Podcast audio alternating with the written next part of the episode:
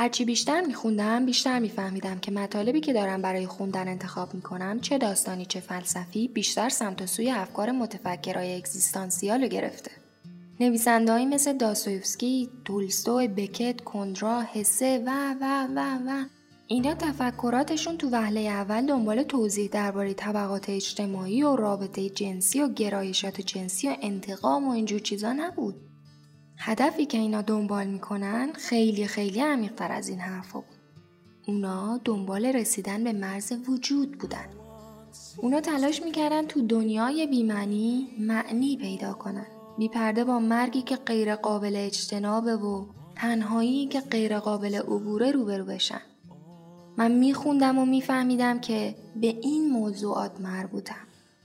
حس می‌کردم اونا دارن داستان منو میگن و نه فقط من اونا داشتن داستان هر بیماری رو که تا حالا باهاش مشاوره کرده بودم و می‌گفتن. هرچی بیشتر میخوندم بیشتر میفهمیدم که دقدقه های اصلی مراجعان مثل مرگ عزیزان، پیر شدن، از دست دادن، تصمیم های بزرگ زندگی مثل اینکه چه حرفه ای رو دنبال کنن یا با کی باید ازدواج بکنن خیلی بیشتر و بهتر توسط نویسنده ها و فیلسوفا توضیح داده شده تا توسط روانشناسا. اینجا بود که با خودم فکر کردم یه کتابی بنویسم که بتونه پای اکزیستانسیالیسم رو به روان درمانی باز کنه. سلام دوستان عزیزم من شیما هستم و این سومین قسمت از یه نویسنده است یه نویسنده اولین روز هر ماه یادتون نره اولین روز هر ماه از پادکست خوره کتاب پخش میشه و هر بار ما توش سیر زندگی و تحولات شخصیتی و فکری یه نویسنده بزرگ رو بررسی می‌کنیم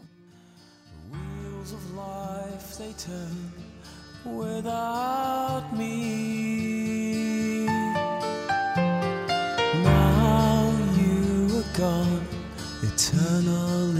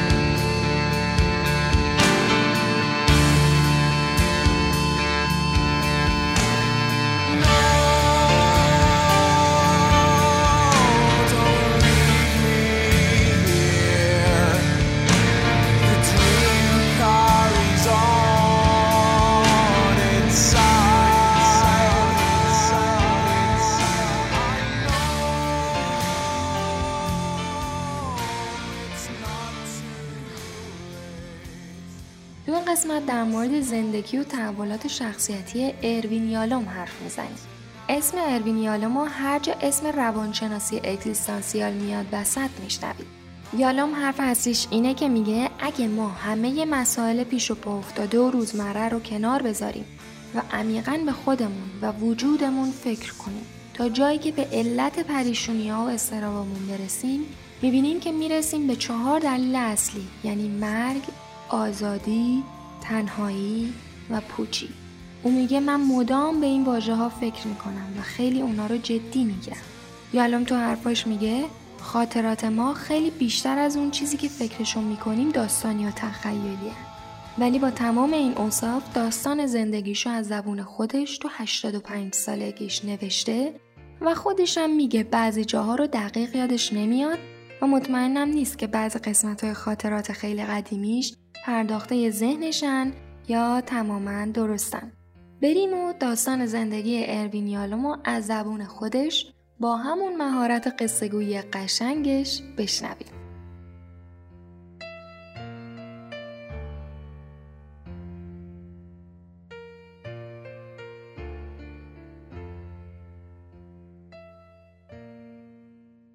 بچگیم دوران فلاکت بار زندگیم بود. منظورم از فلاکت زندگی کردن یه سفید پوست تو محله سیاپوستا و یه یهودی تو محله مسیحی هست. اون موقع واشنگتن کاری به قانون نداشت. نجات پرستی توش موج می‌زد. همه چیز سفید پوستا و سیاه از مدرسه و محله گرفته تا حتی آبخوری هاشون از همدیگه جدا بود. سفیدا از سیاها بدشون میومد سیاها هم از سفیدا. البته که یهودی بودنمون ما رو یکم با سیاها دوست می‌کرد. چون سفید پوستا از یهودیان مثل سیاه پوستا خوششون نمیومد. ما تو واشنگتن زندگی می‌کردیم. توی محله فقیرنشین پر موش توی خونه پر سوسک بالای مغازه خاروبار فروشی بابا. ازا می‌گرفتم وقتی شبا از خواب بیدار می‌شدم و چراغ رو می‌زدم می‌دیدم کلی سوسک بزرگ از جلو نور چراغ فرار می‌کنن این ور اتاق. هنوزم نتونستم با ترسم از سوسک کنار بیام این فلاکت بود برام از وقتی یادم میاد بابام ساعت پنج صبح می‌رفت مغازه و تا ده شب کار می‌کرد روزای تعطیل تا دوازده شب حتی اونجا بود فقط روزای یک شنبه تعطیل می‌کرد بابام اهل قور زدن نبود. هیچ وقت تو عمرم نشنیدم گلایه کنه. با اینکه دلیل واسه گلایه کردن زیاد داشت. تو جوونی شعرم می‌گفت. اون موقع سرباز روسیه تو جنگ جهانی اول بود و کارش کمک کردن به ساخت راهن بود. وقتی هم که جنگ تموم شد یه مدت بعد تونست با کمک برادرش مایر که زودتر اومده بود آمریکا و اینجا یه مغازه خاروبار فروشی داشت از روسیه مهاجرت کنه و بیاد آمریکا. خواهر و برادر دیگهش هم جین و ابی سال 1937 تنهایی اومدن آمریکا.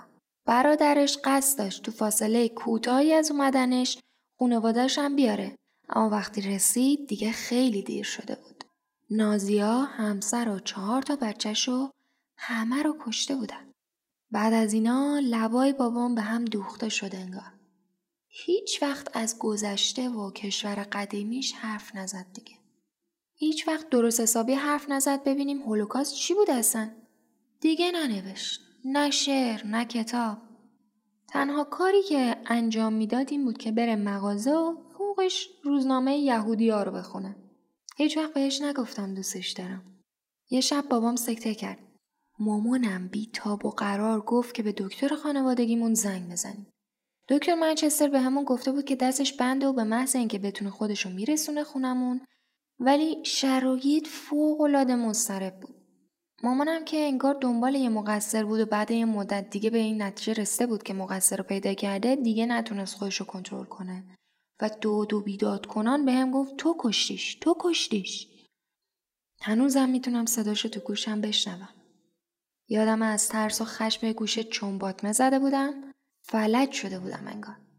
دلم می‌خواست منم داد بزنم سرشو بگم ابله نمرده که ساکت باش. مامانم همش صورت بابامو پاک می‌کرد و پیشونیشو میبوسید. تا اینکه بالاخره دکتر منچستر ساعت سه صبح زنگ در خونمون زد و من پریدم و در باز کردم.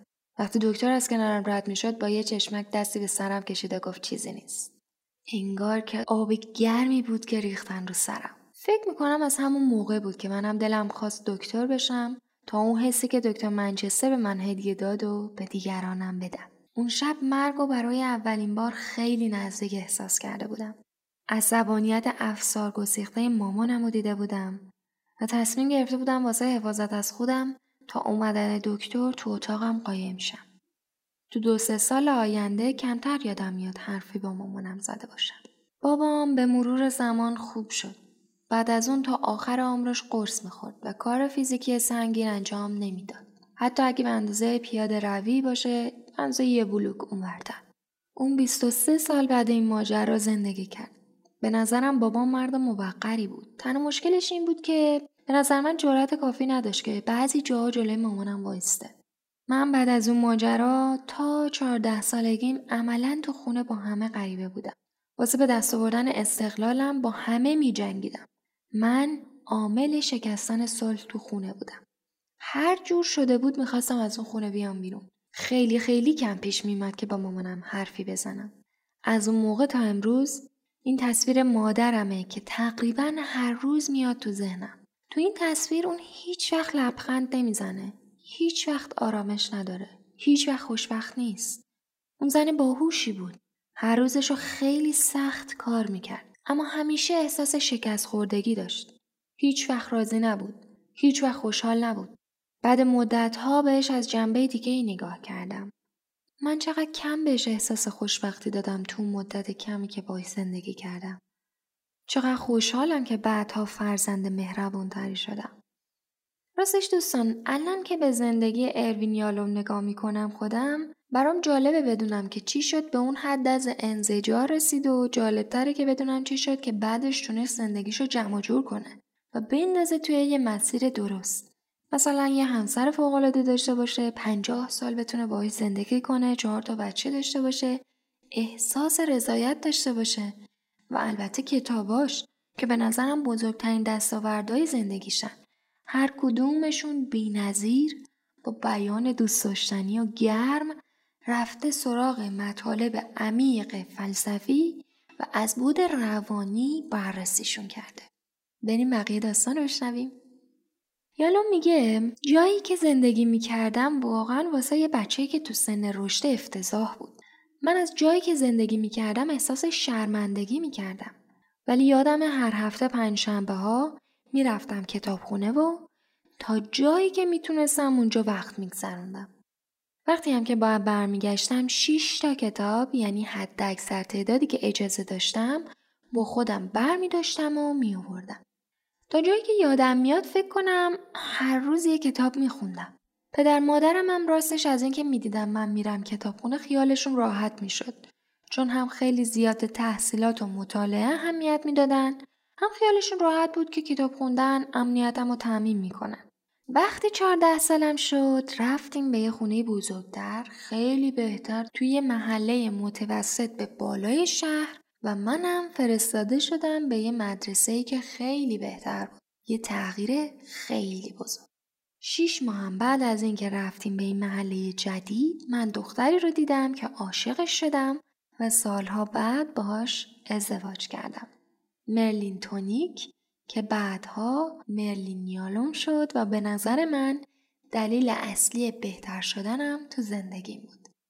یه راه دیگه هم برای اینکه از اون خانواده بیام بیرون این بود که علاقه بچگیم یعنی پزشکی رو دنبال کنم. اون موقع ها خیلی از یهودیا آرزوی ورود به دانشکده پزشکی رو داشتن و ضمنا دانشگاه هم واسه یهودیا سقف پذیرش داشتن یعنی ماکسیموم 5 درصد یهودی می‌گرفتن. با خاطر همین اگه من می‌خواستم که از خانوادم بیام بیرون که واقعا می‌خواستم تنها چارم این بود که تو دانشکده پزشکی قبول شم. ورود به جامعه پزشکی به معنی ورود به جامعه آمریکا بود. پزشکا پذیرفته شده و مورد احترام بودن و احتمالا می‌تونین حدس بزنین که قبول شدن تو دانشکده پزشکی تا چه حد سخت بود. وقتی من با تلاش و تقلای زیاد تونستم تو دانشکده پزشکی دانشگاه جورج واشنگتن قبول شم 112 تا دانشجو 6 تا یهودی پذیرفته شده بودن. دوران وحشتناک پر استرسی تو زندگی هر آدمی بود که قصد داشت بره پزشکی بخونه. موقع تحصیلات دانشگاهیم هیچ وقت دانشجوی فعالی نبودم. خیلی درس میخوندم و به جز یه درس همه نمره هم الف بود. اما هیچ وقت با هیچ استادی مکالمه خارج از کلاس برقرار نکردم. آخر دوران تحصیلم وظیفمون این بود که یه بیمار رو طی هشت جلسه روان درمانی بشناسیم و همراه بیماریش به یه تیمی از هیئت داورا معرفی کنیم. قرار بود که بگیم باهاش چطور پیش رفتیم. یادم بیماری که به من افتاده بود یه زن مو قرمز و ککمکی بود که از خودم چند سالی بزرگتر می‌زد. همون جلسه اول مشکلش رو به هم گفت و گفت لزبیانه. شروع خوبی نبود راستش چون اصلا نمی‌دونستم لزبیان یعنی چی. تا اون زمان همچین کلمه ای به گوشم نخورده. یه لحظه با خودم تصمیم گرفتم که اگه می‌خوام واقعا باهاش ارتباط برقرار کنم باید باهاش صادق باشم و اعتراف کنم که نمی‌دونم لزبیان یعنی چی. از خودش بخوام که برام توضیح بده. برعکس تصوری که داشتم زن شروع کرد به توضیح دادن در مورد شرایطش و کم کم بینمون جوی از اعتماد به وجود اومد و رابطه نزدیکی با هم پیدا کردیم. راستش اصلا با خودم فکر نمی کردم که بتونم بهش کمکی بکنم. از طرفی خلای ارتباطی که با اساتید دانشگاهم داشتم این حس رو تقویت کرد. مطمئن بودم که گم می‌زنم.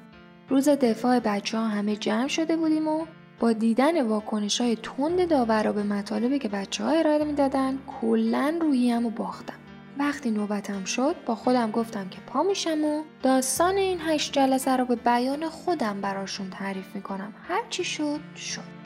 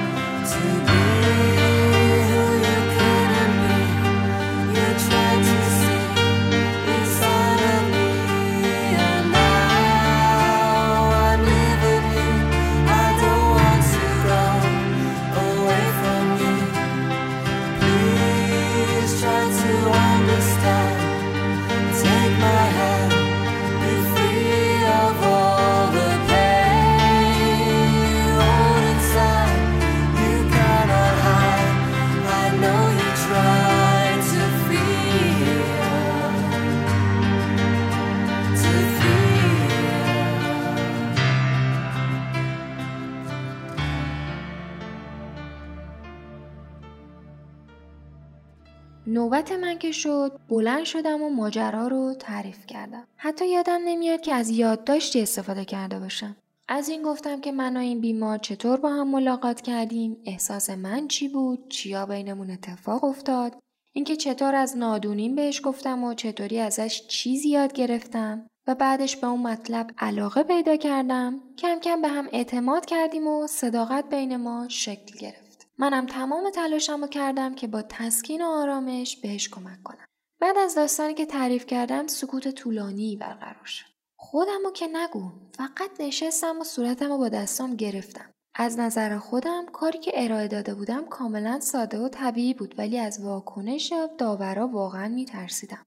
یواش یواش زمزمه های داورا بلند شد که خب این ارائه تمام معیارهایی که باید گفته می‌شد رو داشت چیزی نمونده که ما اضافه کنیم. معرفی فوقلادهی بود. ارتباط عمیق و ظریف با بیمار برقرار شده. و تنها کاری که من کرده بودم این بود که به سادگی یه قصه تعریف کرده بودم. خیلی بی دردسر و طبیعی این کار رو انجام دادم و انگاری بعدش فهمیدم که جایگاه خودم رو تو دنیا پیدا کردم. لحظه ای بود که نه فقط احساس معنا پیدا کرده بودم بلکه به گمنامیم تو زمان دانشگاه و تمام تأثیری که رو روحیم داشت غلبه کردم. برای اولین بار احساس کردم که مستعدم و این استعداد به رسمیت شناخته شده. راستش اگه از دورانی که دیگه باید به عنوان دست یا روانپزشک بیمار می‌دیدیم و تو بیمارستانا کار می‌کردیم می‌پرسین باید بگم من خیلی تحت تاثیر اون استادایی بودم که یواش یواش و آهسته با بیمار جلو می‌رفتن. بعضی وقتا هم دیگه کلافم می‌کردن و ولی اینکه بیمارا رو توی یه فرمول قالب بندی نمی‌کردن و هر چی لازم بود براش وقت صرف می‌کردن تا بتونن داستان زندگی اون آدم و بر اساس گفته های خودش بیرون بکشن نه بر اساس یه رابطه سرد و بعدش هم تشخیص بیماری برام خیلی جذاب بود. گرچه که بهترین استادم هم به هم می‌گفت که تو چرا از شیوه هایی که بقیه استاد ازش سر در میارن و بلدن استفاده نمی کنی؟ راستش من فکر می‌کنم که رابطه بیمار و پزشک رابطه دو تا آدمه که یکیشون فقط از اون یکی مضطرب تره. به استادم گفتم به نظر من ساختن یک رابطه درست بین بیمار و پزشک بیشتر از هر چیز دیگه ای برام ارزش داره. خودم فکر می‌کنم ناخداگاه اینا رو از ادبیات و آثار نویسنده های مثل داستایفسکی و کامو و کافکا یاد گرفته بودم. راستش اون موقع ها مرلین هم داشت دکترای ادبیاتش رو با تمرکز روی کافکا و کامو می‌گرفت. و خب منم خیلی موشکافانه آثارشون رو میخوندم و به نظرم روانشناسی خیلی جا داشت ازشون یاد بگیره. ولی حتی استادم نمی‌دونست فرانس کافکا کی هست. حتی وقتی یه کتاب از کافکا بهش دادم که بخونه آخرش به هم گفت که نتونسته از کتاب سر در بیاره. هم از طرفی خودم می‌دونستم که با این گرایش عجیب و غریبی که به ادبیات دارم نمی‌تونم بیمارامو دستبندی کنم. و از طرف دیگه دلم نمی‌خواست که به شیوه که تو اون زمان روانکاوی ارائه می‌کرد به بیمارام نزدیک شم. من تو اون دوران خوره آثار فروید و کارن هورنای و کامو و سارتر و بیشتر از همه داستایوفسکی بودم. دوستان ما تو وبسایتمون یعنی خور کتاب بهترین کتاب ها رو معرفی می‌کنیم و با آثار و بیوگرافی نویسنده های بی مثل اروین یالوم، فروید و کارن هورنای عزیز آشنا میشیم. به سایتمون هم سر بزنید خورکتاب.com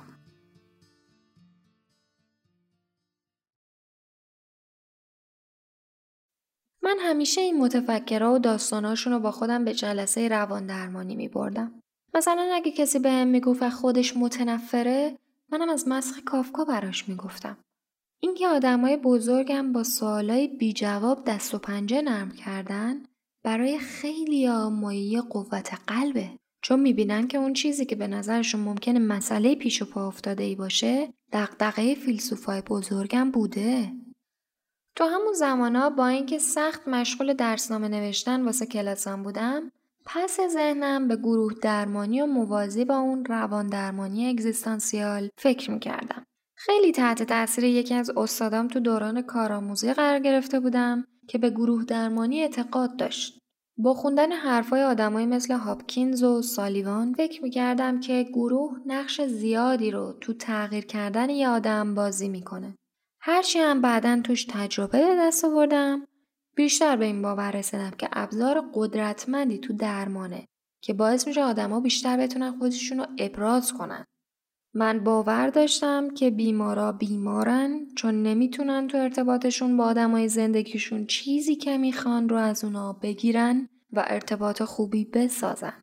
به خاطر همین گروه درمانی فرصتی بود براشون که آدمای مشابه خودشون رو تو شرایط دیگه ای هم ببینن و با همدیگه نظرات و تجربه و احساساتشون رو رد و بدل کنن.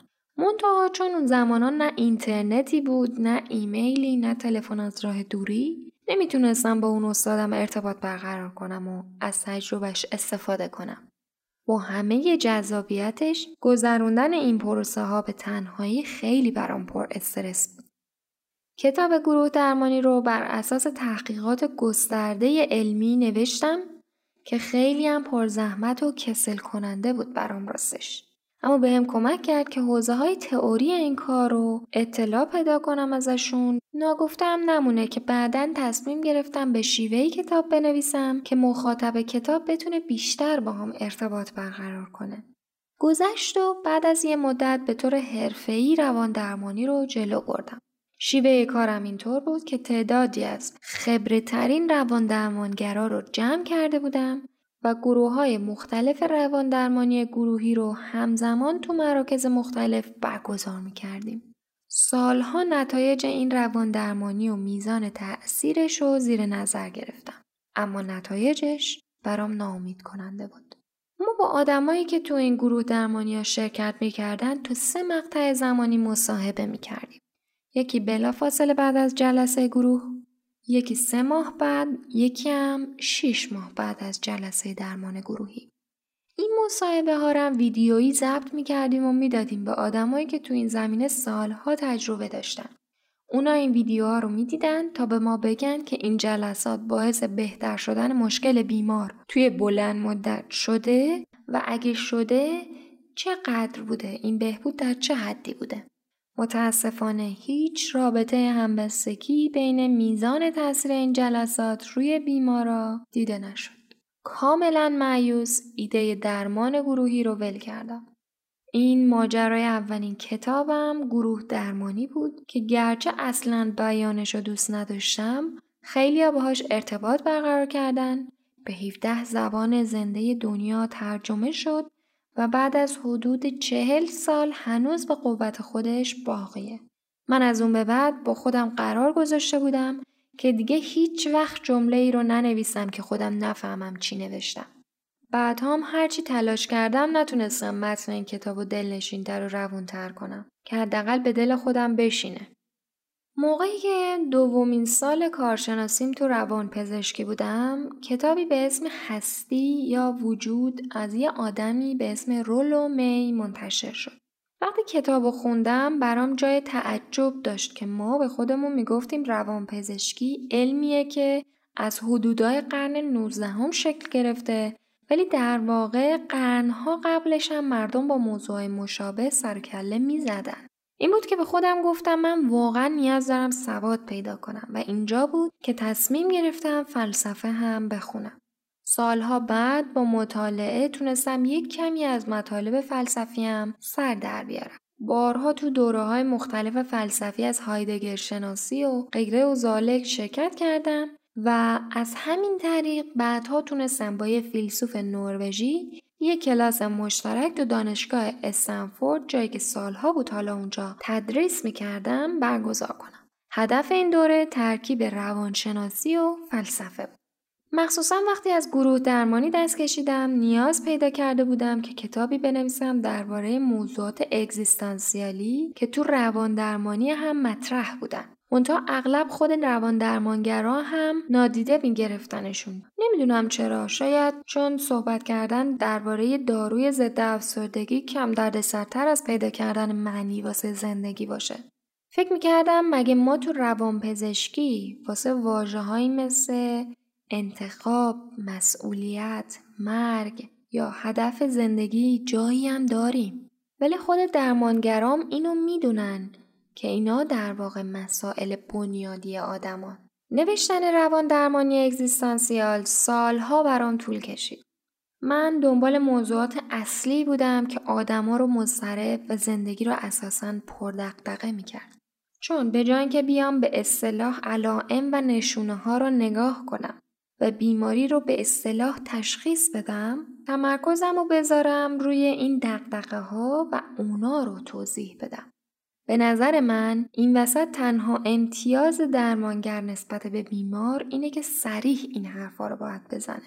چون این دلواپسی ها مال همن. بیمار و درمانگر نداره. از قدیم آدمیزاد باهاش دست و پنجه نرم می‌کرده فیلسوفا و شاعرا و عالما در موردش گفتن و نوشتن هنوزم می‌کنن و هنوزم جوابی براشون نداری. منتها اینکه آدمیزاد می‌فهمه که خودش تو رنجی که می‌کشه تنها نیست. اینکه می‌فهمه حرفایی که گفتنشون براش آسون نیست و خیلی های دیگه هم می‌فهمن خودش مایه تسلی خاطره. من فکر می‌کردم همه ما تو نقش انسان نهایتا باید با چند تا مسئله روبرو بشیم.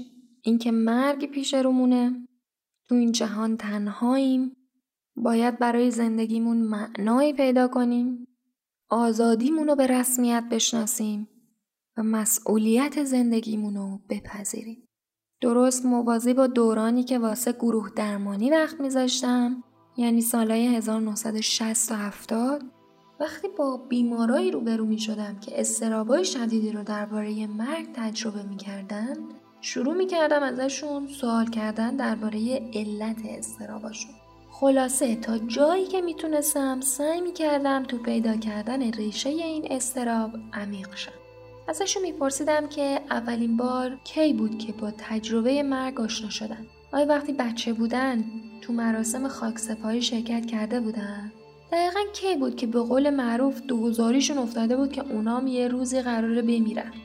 راستش اولین تجربه خودم از مواجهه با مرگ مربوط می‌شد به کلاس سوم دبستان. یادم میاد یکی از همکلاسیامون همیشه مریض بود. هر روز برادرش میومد دنبالش میبردش خونه تا اینکه یه روز معلممون بهمون گفت که فلانی فوت کرد. من چهره خیلی ها رو از اون زمان به یاد دارم. اما اون پسره رو با اینکه زیادم باش آشنا نبودم کاملا دقیق تو خاطرم نگه داشتم. اولین مواجهم با مرگ همون موقع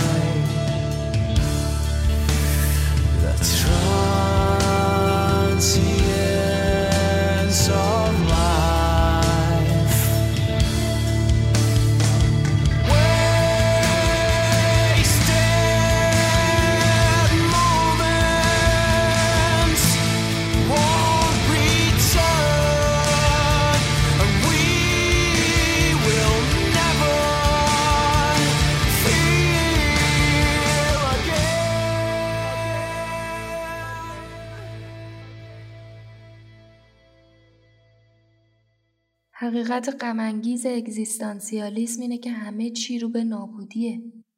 وقتی ما تو هر موقعیتی باهاش روبرو میشیم با وحشت ازش فرار می‌کنیم. مثلا ممکنه با تولید مثل آیندهمون رو موندگار کنیم. یه راه دیگه اینه که تلاش بکنیم شهرت و ثروتی به دست بیاریم یا میافتیم تو دام یه سری رفتارهای وسواسی اجباری یا باور به وجود یک نجات دهنده قایی. اما مواجهه با مرگ باعث میشه که کاملتر و غنیتر زندگی کنیم.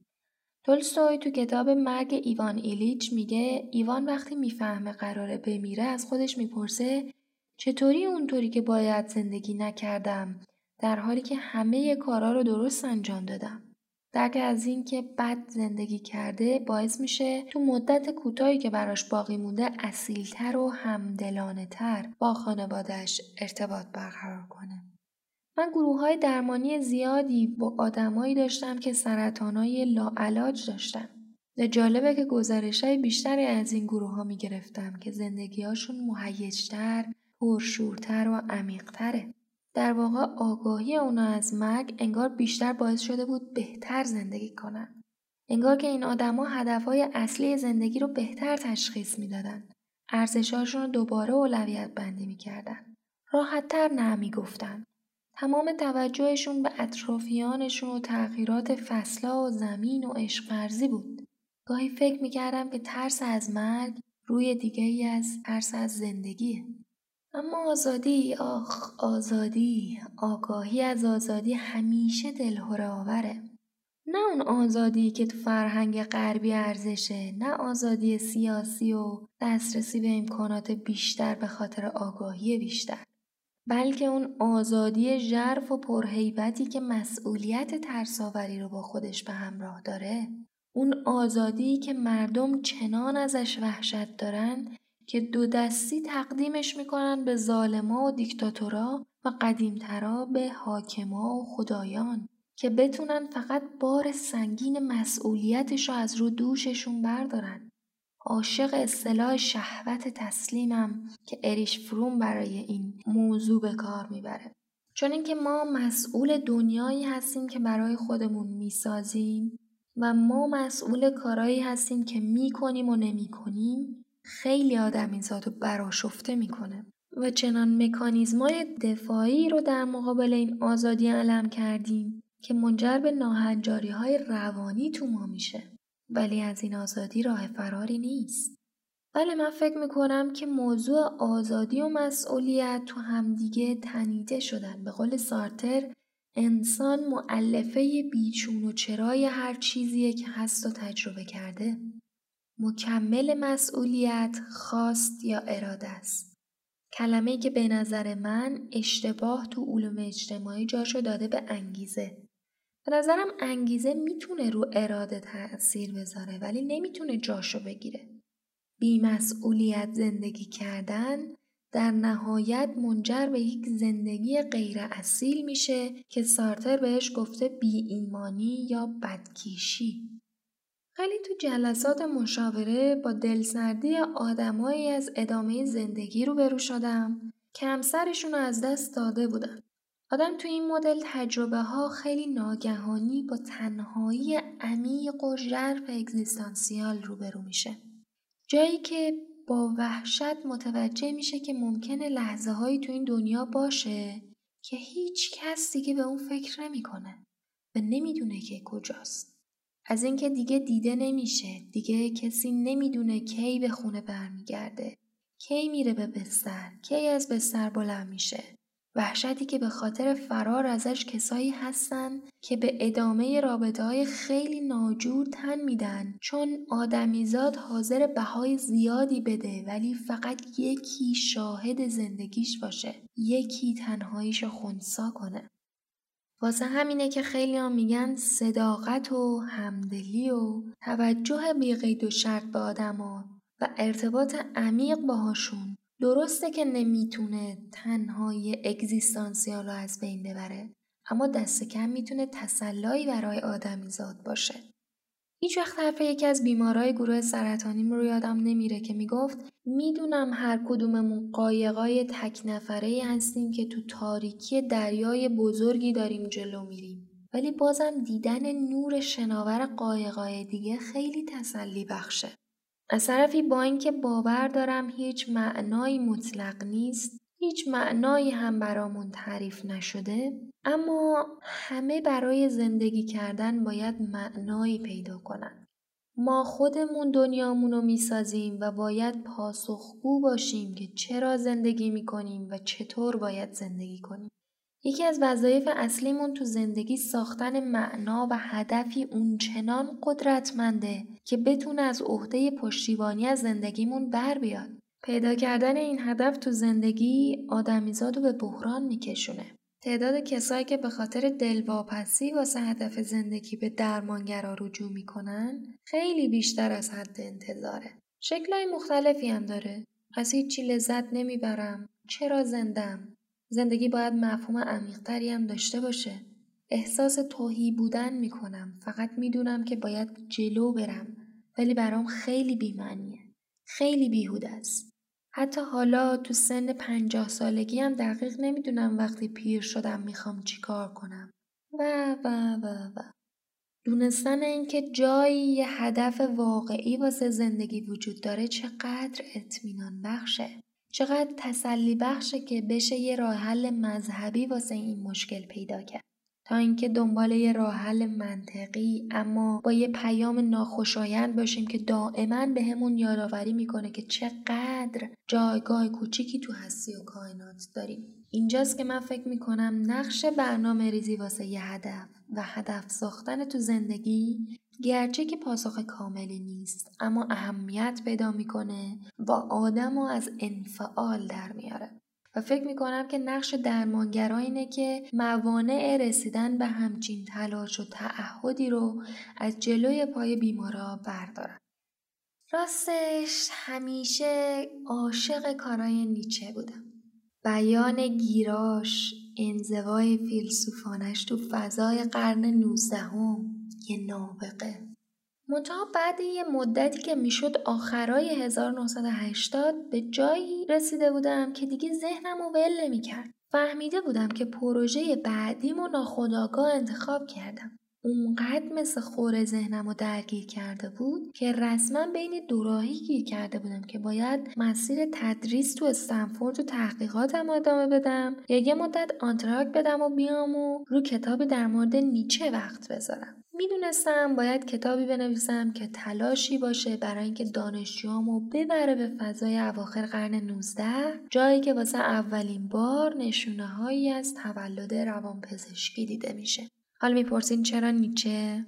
چون با اینکه تولد روانپزشکی رو نسبت میدن به فروید که یک کوچولو بعد نیچه رواجش داد خیلی از آثار نیچه پر از جرقای روانپزشکی که نشون میده این علم خیلی سریع و قریب الوقوع قرار طلوع کنه.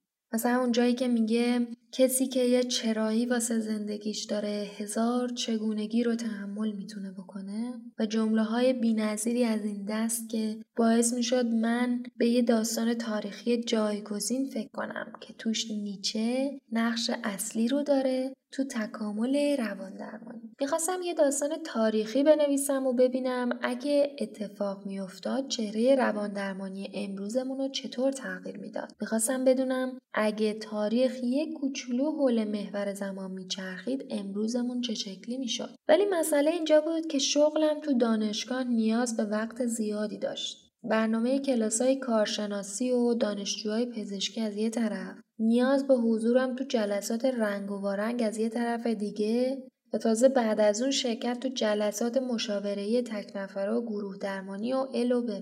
خلاصه تو سال 1990 تصمیم گرفتم واسه نوشتن این کتاب یه فرصت مطالعاتی چهار ماهه برم. مریلینم واسه همراهی فرصت مطالعاتی گرفت و برای نصفی از اون دوره مریلین برنامه ریزی کرد که طبق معمول نظرش بود که بریم پاریس و منم واسه نصف دیگهش برنامه ریزی کردم و تصمیم گرفتم که بریم به یکی از آرومترین و دور افتاده ترین جاهای دنیا یعنی جزایر سیشل که بتونم تمام تمرکزم رو بذارم روی این کتاب. حالا جزایر سیشل کجاست؟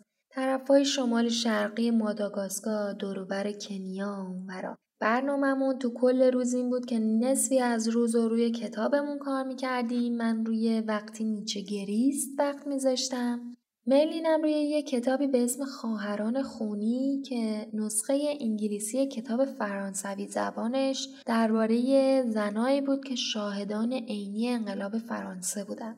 بعد از ظهرام کارمون این بود که تو جزیره کندوکاف کنیم و قدمی بزنیم. تو نوشتنش سعی کردم هر جا واقعیت های تاریخی اتفاق افتاده همونو بگم. منتها توی زمان دیگه ای. شخصیت های اصلی داستانم همشون تاریخی هن. منتها داستانهایی که بینشون اتفاق میفته ذهنیه.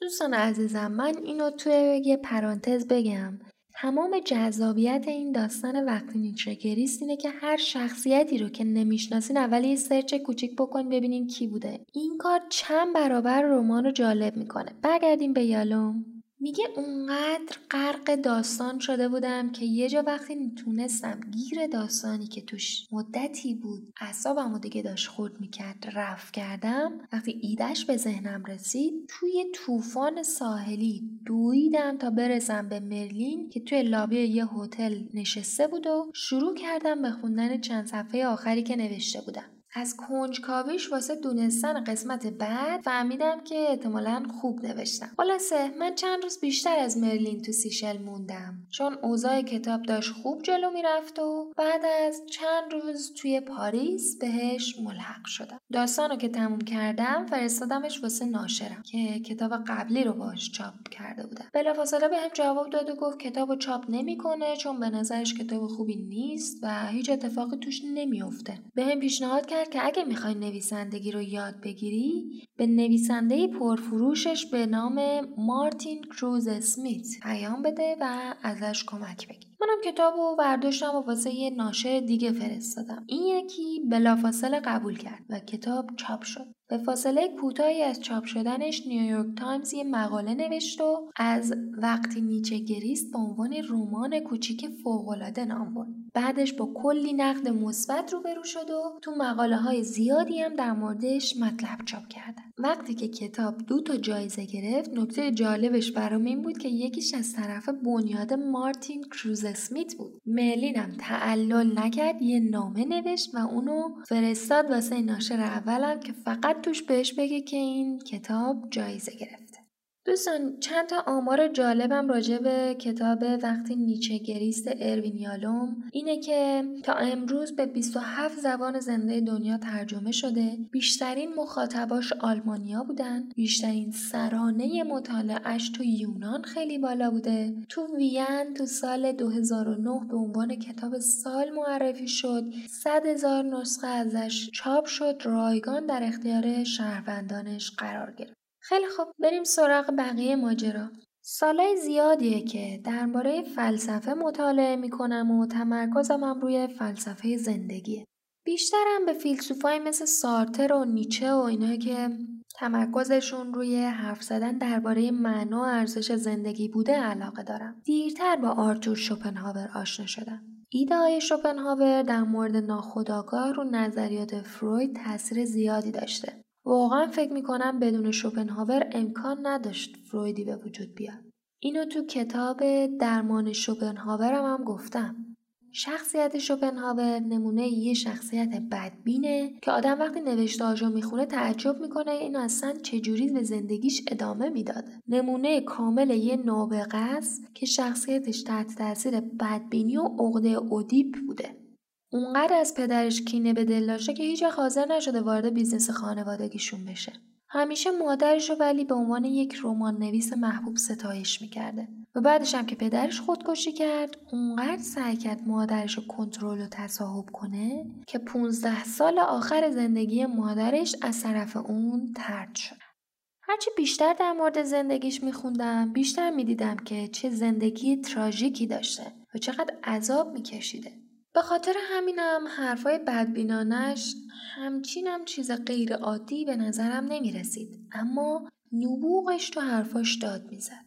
وقتی زندگی تلخ شوپنهاور رو میخوندم با خودم فکر می‌کردم که روان درمانی چطور می‌تونه به همچین آدمی کمک کنه اگه با من مشاوره می‌کرد آیا من می‌تونستم یه راهکاری بهش بدم که احساس آرامش کنه یواش یواش شروع کردم جلسات تراپیمون رو تصور می‌کردم و کلیت کتابی به اسم درمان شوپنهاور رو میچیدم. شوپنهاور تو جلسات تراپی. فکر کن با خودم می‌گفتم چه چالش جذابی بشه این. مشکل اینجا بود که شوپنهاور متولد 1788 یعنی تا تولد اولین جرقای روان پزشکی بیشتر از 100 سال مونده. حالا باید چیکار می‌کردم؟ اومدم با الهام از شخصیت شوپنهاور یه شخصیت فیلسوفگونه باهوش و بازکافت و اما بدبین و مردم گریز و مبتلا به وسواس جنسی درست عین خود شوپنهاور به اسم فیلیپ خلق کردم و داستانو با فیلیپ جلو بردم. حالا سوالم این بود که واسه شخصیتی با این ویژگی ها چه جور درمانی مناسبه؟ گروه درمانی؟ خیلی خوب پس حالا یه درمانگر خبرم تو گروه درمانی نیاز داشتم. واسه همینم یه شخصیت مسن و با تجربه به اسم جولیوس رو خلق کردم. بعد باید اعضای گروه خلق می کردم و گذاشتم داستان بدون هیچ طرح از پیش تعیین شده ای جلو بره و شخصیت ها با همدیگه تعامل کنن. فکرشو بکنین شخصیتی شبیه سازی شوپنهاور بخواد بره و وارد یه گروه درمانی بشه. چه شود؟ دیگه خودتون تصورشو بکنین که چه آشوبی به پا می‌کنه با زیر سوال بردن تمام پیشورزای درمانگره و حمله به دیدگاه اعضای گروه و تمام این مسائل ایده کلیم هم این بود که برم جلو ببینم تو داستان چه اتفاقی میفته اگه گروه درمانی بتونه به شخصیت بدبین و مردم گریزی مثل شوپنهاور کمک کنه یعنی گروه درمانی می‌تونه به هر کسی کمک کنه. نمی‌تونم انکار کنم که چقدر شیفته زندگی و کار فیلیپ همزاد شوپنهاور شده بودم. جولیوس هم همون درمانگری بود که همیشه آرزوشو داشتم بهش تبدیل بشم. و نهایتا بله نه فقط گروه درمانی به نتیجه رسید بلکه آموزش گروه درمانی خیلی خوبی هم از این کتاب در اومد که گاهی دانشجوامو به خوندن بعضی قسمتاش ارجاع می‌دادم.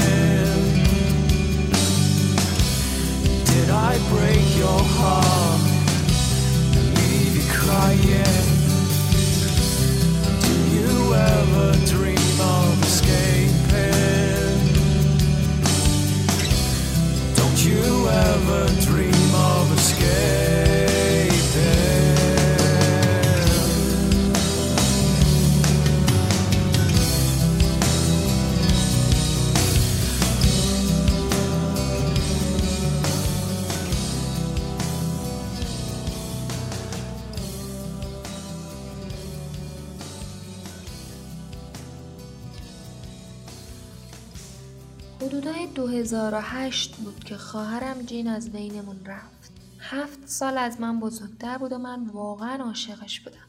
هر هفته با هم تماس می گرفتیم و اگرچه اون توی ایالت دیگه با خانوادهش زندگی می کرد هر بار که به دیدنش می رفتم خانواده خیلی گرم و دوست داشتنی ازم استقبال می کرد. هفته آخر قبل فوتش دچار بیماری شده بود که آخرین باری که به واشنگتن اومد منو نشناخت. هفته بعدش وقتی خبر فوتش رو شنیدم شاید به همین دلیل بود که حداقل خداگاه زیاد شوکه نشدم. وقتی تو مراسم خاکسپاری شرکت کردم از حیبت شرایطی که توش قرار گرفته بودم و تابوتی که خواهرم جلوی چشمام توش آروم گرفته بود نتونستم حرفی که داشتم دربارش می‌زدم و ادامه بدم. یه آن باد تندی شروع کرد وزیدن و تابوت کمی صدای تلق و طلوق کرد. باور کردنی نبود که همونطور که از گوشه چشمم تابوت رو میپاییدم مطمئن بودم جین می‌خواد با تلاش ازش بیاد بیرون. خودم رو کنترل کردم که حرکتی نکنم و نرم بهش کمک کنم. خیلی سعی کردم که منطقی باشم. تو یه لحظه تمام اون سالها تلاشم واسه منطقی برخورد کردن با موضوع مرگ و تمام تجربم توی کمک به کلی آدم دیگه تو مواجهه با مرگ اون همه کتاب و داستان شخصیت پردازی اون همه سال عمری که پای یادگیری روان درمانی گذاشته بودم همشون در مقابل وحشتی که حس کردم باد هوا شده بود. این اتفاق شکم کرد. من دهه ها واسه تسکین درد و ترس روبرو شدن با مرگ به دیگران کمک کرده بودم. حرفامو تو شخصیت هایی که پرداخته بودم نه به گوش فقط بیمارام بلکه به همه مخاطبام رسونده بودم. یادم اومد تو درمان شوپنهاور فیلیپ شخصیت شوپنهاور یه جا گفته بود با شگفتی بسیار بشر بعد از هزاران سال نبودن برای مدت کوتاهی زندگی می‌کنه و بعد دوباره برای مدتی نباید وجود داشته باشه. انگار نه انگار که بوده. اتفاقا یکی از استدلالایی که یه سری از فیلسوفا میارن در مورد مرگ همینه. میگن وضعیت بعد از مرگم درست مثل وضعیت قبل از تولده. از اونجایی که وضعیت قبل از تولد چیز استراباوری نبوده احتمالا وضعیت بعد از مرگم استراباور نخواهد بود. خیلی ها این استدلال رو بهش حمله کردن و زیر سوال بردنش. منتها برای من زیبا و آرام بخشه و تا حالا حال خیلی از بیمارامو هم بهتر کرده. داشتم تو همین موقعیت ها در مورد این ایده بیشتر میخوندم که یه ایده فوقالعاده برای یه کتاب به ذهنم رسید. اولش قرار بود این ماجرا یه مجموعه داستان کوتاه باشه که تو بخشای مختلفش که شامل هشت فصل بود به ترتیب این اتفاقا بیفته.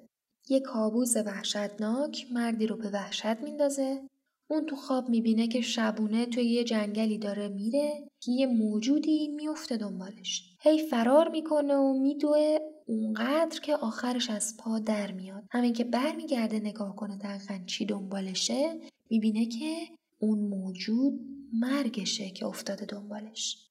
مرد با فریاد از خواب میپره در حالی که قلبش می‌خواد از دهنش بیرون بزنه و خیس عرق شده سراسیمه از تخت خوابش می‌زنه بیرون و وحشت زده از خونه می‌زنه بیرون. به امید پیدا کردن هر آدم با تجربه‌ای که بتونه بهش کمک کنه از وحشت خوابی که دیده خلاص شه. می‌خواد اون آدم کشیش باشه متفکر باشه پزشک باشه ریش سفید باشه یا هر کس دیگه.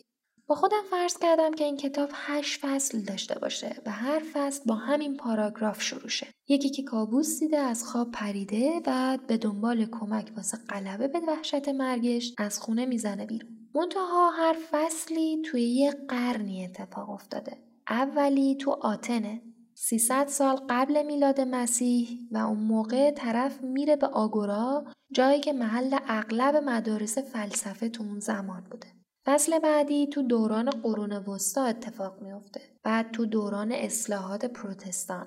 بعد اواخر قرن 18 هم همزمان با شوپنهاور بعدی زمان فروید بعدیشم نمی‌دونم شاید تو دوران کامو یا سارتر یا تو یه جامعه مسلمون یا اصلا یه کشور بودایی اتفاق بیفته منتها اتفاقی که افتاد این بود که من در نظر داشتم از 300 سال قبل میلاد شروع کنم و بخش یک رو استارت بزنم بعد هی بیام جلو. واسه این کارم باید در مورد جزئیات هر کدوم از این دوره ها توی اون کشور خاص کلی مطلب میخوندم. آداب و رسومشون طرز رفتارشون لباسشون غذاهایی که میخوردن.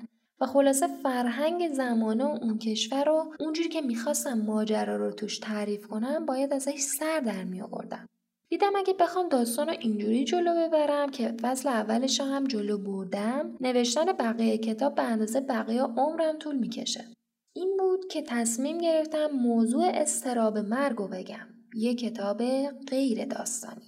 که آخرش جمله خیره شدن به خورشید شد عنوانش و تو سال 2008 هم چاپ شد.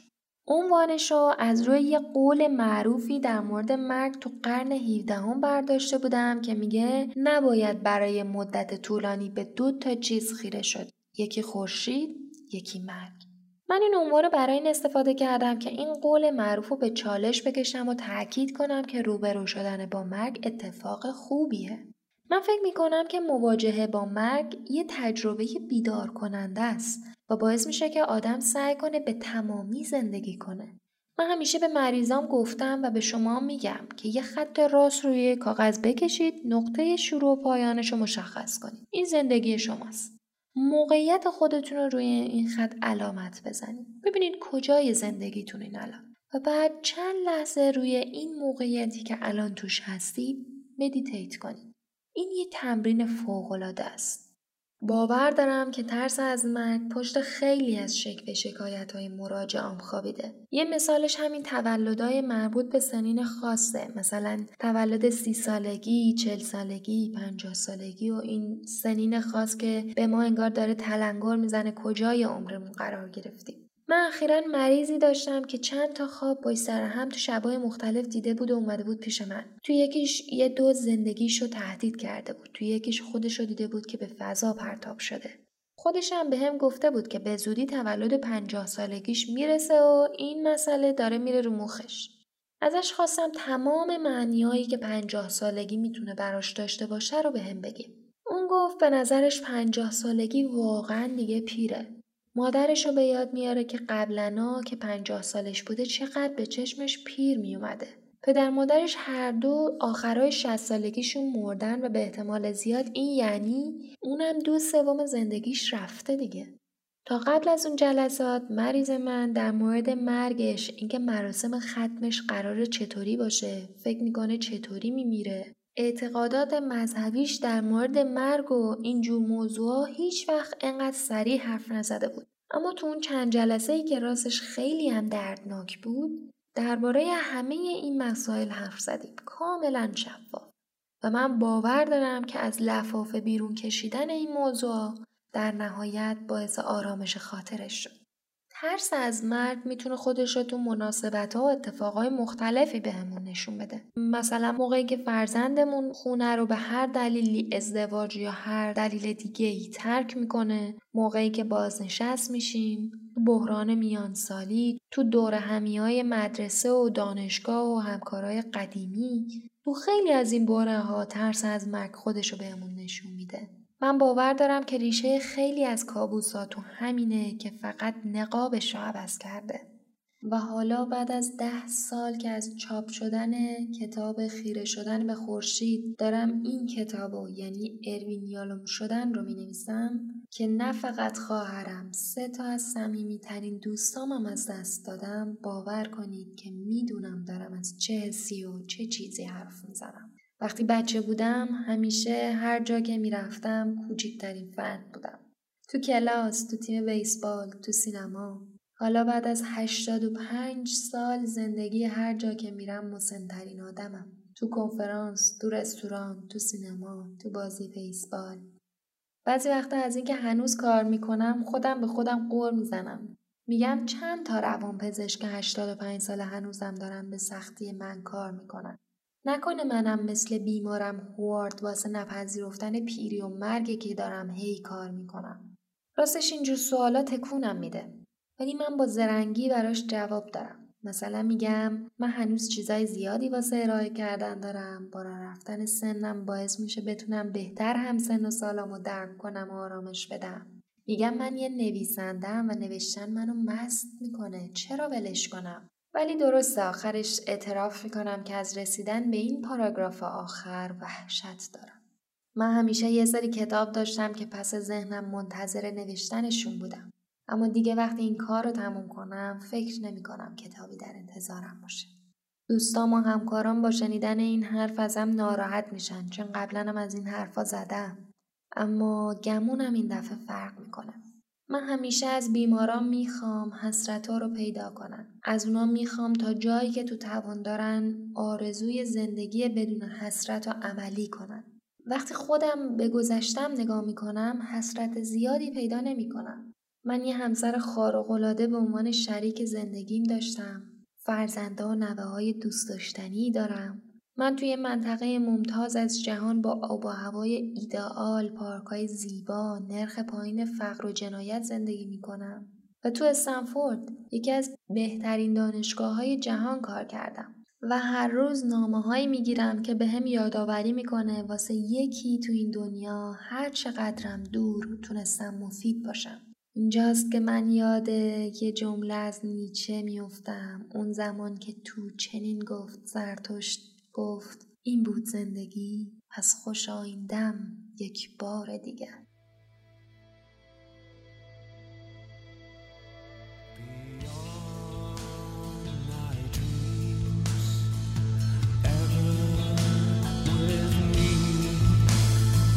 flash before my eyes a final fading sign but the sun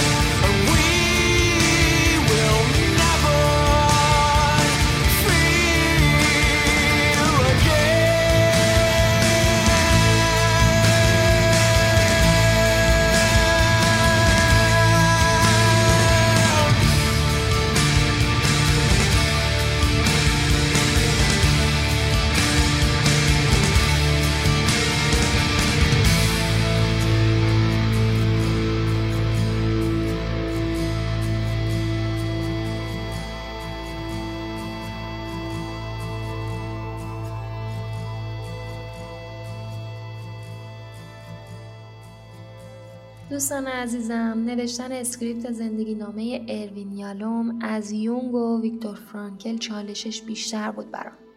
دلیلش هم اینه که هیچ کتابی دقیقا روند شسته رفته ای از زندگی این آدم رو نگفته یا من پیدا نکردم به هر حال. زندگیشو طوری دنبال کردم که خودم بیشتر لذت می بردم.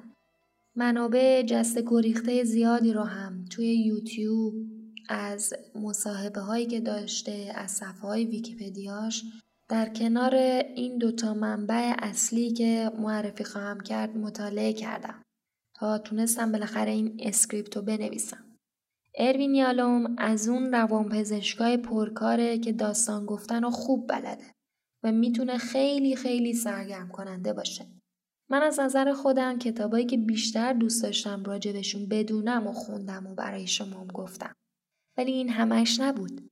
اگه علاقه من شدین که بیشتر بخونین و بدونین باید بگم منابعی که ازش توی این قسمت استفاده کردم یه کتاب انگلیسی زبان به اسم Becoming Myself که ترجمه شده چگونه اروین یالوم شدم نوشته خود اروین یالومه کتاب دوم کتاب ترجمه شده به فارسی به اسم اروین یالوم نوشته روتلن جاسلسن بوده که رو سایت خور کتاب اطلاعاتش رو می‌ذاریم. یه کتاب خیلی خوب و روون و جمع و جور و ارزونه که ما از فیدیبو تهیهش کردیم. لینکش رو هم رو وبسایت واسه دسترسی کسایی که علاقه دارن بیشتر بخونن قرار میدیم. ممنونم که به این پادکست گوش کردین. از زمانی که واسه این قسمت ها صرف می‌کنم خیلی لذت می‌برم خودم. امیدوارم شما هم لذت ببرید. بازم ممنونم که با وجود تمام نواقص در کنار ما هستین. یه خواهشم دارم دوستان. کامنت بذارین زیر پستا. نظر بدین. کتاب خوبی که دوست دارین نویسنده باحالی که می‌شناسین یا کنجکاوین در موردش بیشتر بدونین بشنوین بخونین. بهمون به بگین. ما علاقه مندیم طبع و سلیقه مطالعتون رو بدونیم و حتما این پادکست رو درست می‌کنیم. نام خودتونم اگه دوست داشته باشین ذکر می‌کنیم و میگیم که به پیشنهاد چه کسی این پادکست رو درست کردیم. خلاصه که منتظر کامنتاتون هستیم. یه خلاصه و نقدم از کتاب وقتی نیچه گریست از اروین یالوم و همینطور کتاب روان درمانی اگزیستانسیالش تهیه کردیم که اگه علاقه دارین روی سایت حتما بخونین. همینطور تیکایی از کتاب روان درمانی اگزیستانسیال و خیلی کوتاه تو پادکست یه فنجون کتاب براتون خوندیم. برای خودم که یکی از قسمت های محبوب بود روان درمانی اگزیستانسیال و اینجا تو این قسمت از یه نویسندم بخش قابل توجه جایی براش گذاشتم حقیقتا از خوندنش حالی به حالی میشم اونقدر که این آدم به جا می‌زنه تو هدف وقتی از دقدقه های اساسی زندگی میگه. لذت بردم ازش. حتما پیشنهاد می‌کنم که شما هم گوش بدید و امیدوارم که لذت ببرید.